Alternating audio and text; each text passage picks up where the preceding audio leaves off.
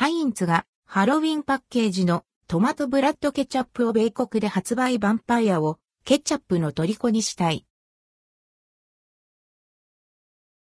ハインツはハロウィンシーズンに向けてトマトブラッドケチャップを米国で販売開始しました。米国中のヴァンパイアたちをトマトケチャップの虜にすることを目指しています。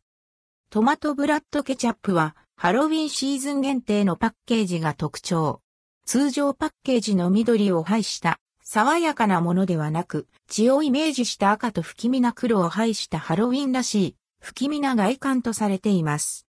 ハインツがトマトブラッドケチャップのキャンペーンに起用したのは、ヴァンパイア界のインフルエンサートビーさん。280歳のアンドルドクオー、ベジタリアンヴァンパイアレッドクオーであるトビーさんは、朝はトマトブラッドラテを飲んで1日をスタートさせ、朝ごはんにトマトブラッドケチャップを飲むそう。ディナーには19本、その後のデザートでは36本のトマトブラッドケチャップを飲んで1日を終えているそうです。